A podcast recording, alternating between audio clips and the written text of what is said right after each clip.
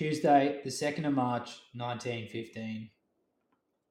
March to the rifle butts at Abbassia for new rifle practice.